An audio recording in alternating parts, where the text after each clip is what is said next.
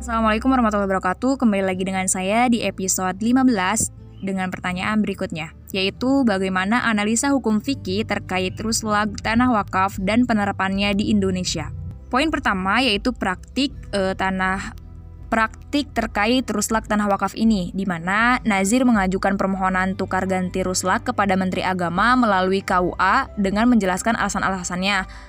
Kemudian, Kepala KUA Kecamatan meneruskan permohonan ruslak kepada Kantor Kementerian Agama Kabupaten atau Kota dan Kepala Kantor Kementerian Agama Kabupaten Kota kemudian membentuk tim penilaian harta, benda, wakaf, dan harta penukarannya. Setelah itu, Bupati atau Wali Kota kemudian membuat surat keputusan berdasarkan penilaian dari tim penilai tersebut dan kemudian Kepala Kantor Kementerian Agama Kabupaten atau Kota meneruskan permohonan Ruslak dengan melampirkan hasil penilaian tim penilaian kepada Kepala Kantor Wilayah Kementerian Agama Provinsi. Setelah itu, Kantor Kementerian Agama Provinsi kemudian meneruskan permohonan Ruslak kepada Menteri Agama melalui Direktur Jenderal Bimbingan Masyarakat Islam. Selanjutnya, Jen, eh, Direktur Jenderal Bimbingan Masyarakat Islam membuat permohonan pertimbangan atau rekomendasi Ruslak kepada Badan Wakaf Indonesia yaitu BWI dan BWI kemudian meneliti kelengkapan dokumen-dokumen Ruslak dan menerapkannya dalam suatu rapat pleno. Apabila pleno menyetujui, BWI selanjutnya memberikan rekomendasi Ruslak kepada Direktur Jenderal Bimbingan Masyarakat Islam.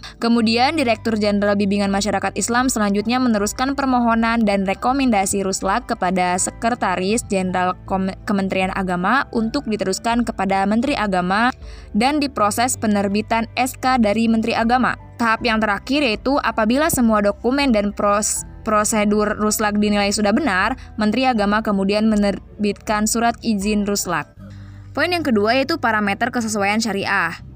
Ruslak tukar menukar badan wakaf ini menurut hukum Islam ada beberapa pendapat. Yang pertama menurut Imam Hanafi bahwasannya ibdal atau penukaran dan istibdal penggantian boleh dilakukan hal ini berdasarkan dan menitik beratkan pada maslahat yang menyertai praktik tersebut.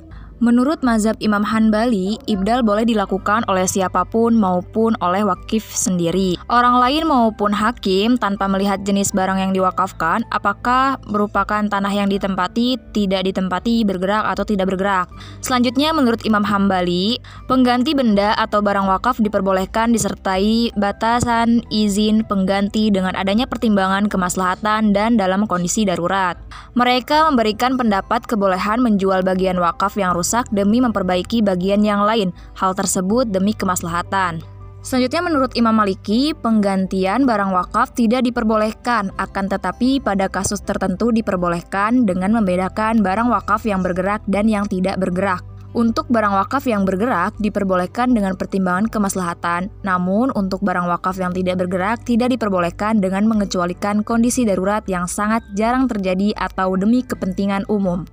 Selanjutnya, menurut Imam Syafi'i, istibedal atau tukar menukar benda wakaf tidak diperbolehkan dalam kondisi apa pun. Mereka beranggapan penggantian tersebut dapat berindikasi penyalahgunaan barang wakaf. Akan tetapi, terdapat dua kelompok yang dibahas yakni pertama, kelompok yang melarang penjualan barang wakaf dan atau menggantikannya. Mereka melarang penjualan barang wakaf apabila tidak ada jalan lain untuk memanfaatkannya. Selain dengan cara mengkonsumsi sampai habis, kedua kelompok yang memperbolehkan penjualan barang wakaf dengan alasan tidak tidak mungkin dimanfaatkan seperti yang dikehendaki wakif. Pendapat ulama Syafi'iyah tentang kebolehan Penjualan barang wakaf ini berlaku jika barang wakaf tersebut berupa benda bergerak.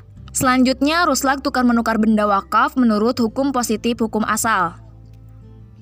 Perubahan dan atau pengalihan benda wakaf dalam perundang-undangan di Indonesia adalah dilarang. Akan tetapi, selama memenuhi syarat-syarat tertentu dan dengan mengajukan alasan-alasan sebagaimana yang telah ditentukan oleh perundang-undangan yang berlaku, perundang-undangan tetap memberikan peluang dibolehkannya melakukan perubahan dan atau pengalihan terhadap harta benda wakaf, meski dengan melalui prosedur dan proses yang panjang. Merujuk pada usul fikih surat Ali Imran ayat 92 yang artinya, kamu tidak akan memperoleh kebajikan sebelum kamu menginfakkan sebagian harta yang kamu cintai. Dan apa pun yang kamu infakkan tentang hal itu, sungguh Allah maha mengetahui. Dan menurut perkataan Said Sabik yang artinya wakaf adalah menahan harta dan memberikan manfaat di jalan Allah.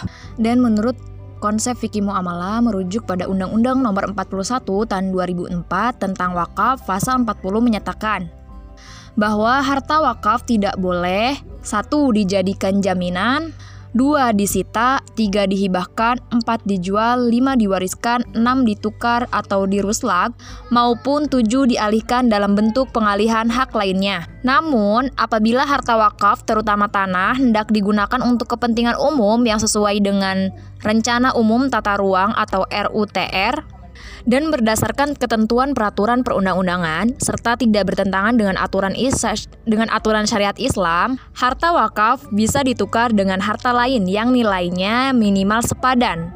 Misalnya, tanah wakaf yang terkena proyek pembangunan jalan bisa ditukar dengan tanah lain yang nilainya minimal sepadan. Kemudian, pasal 41 ayat 2 Undang-Undang Nomor 41 tahun 2004 tentang wakaf dan pasal 49 ayat 1 Peraturan Pemerintah Nomor 41 Tahun 2006 menjelaskan, pertukaran harta wakaf bisa dilakukan setelah ada izin tertulis dari Menteri Agama berdasarkan persetujuan Badan Wakaf Indonesia.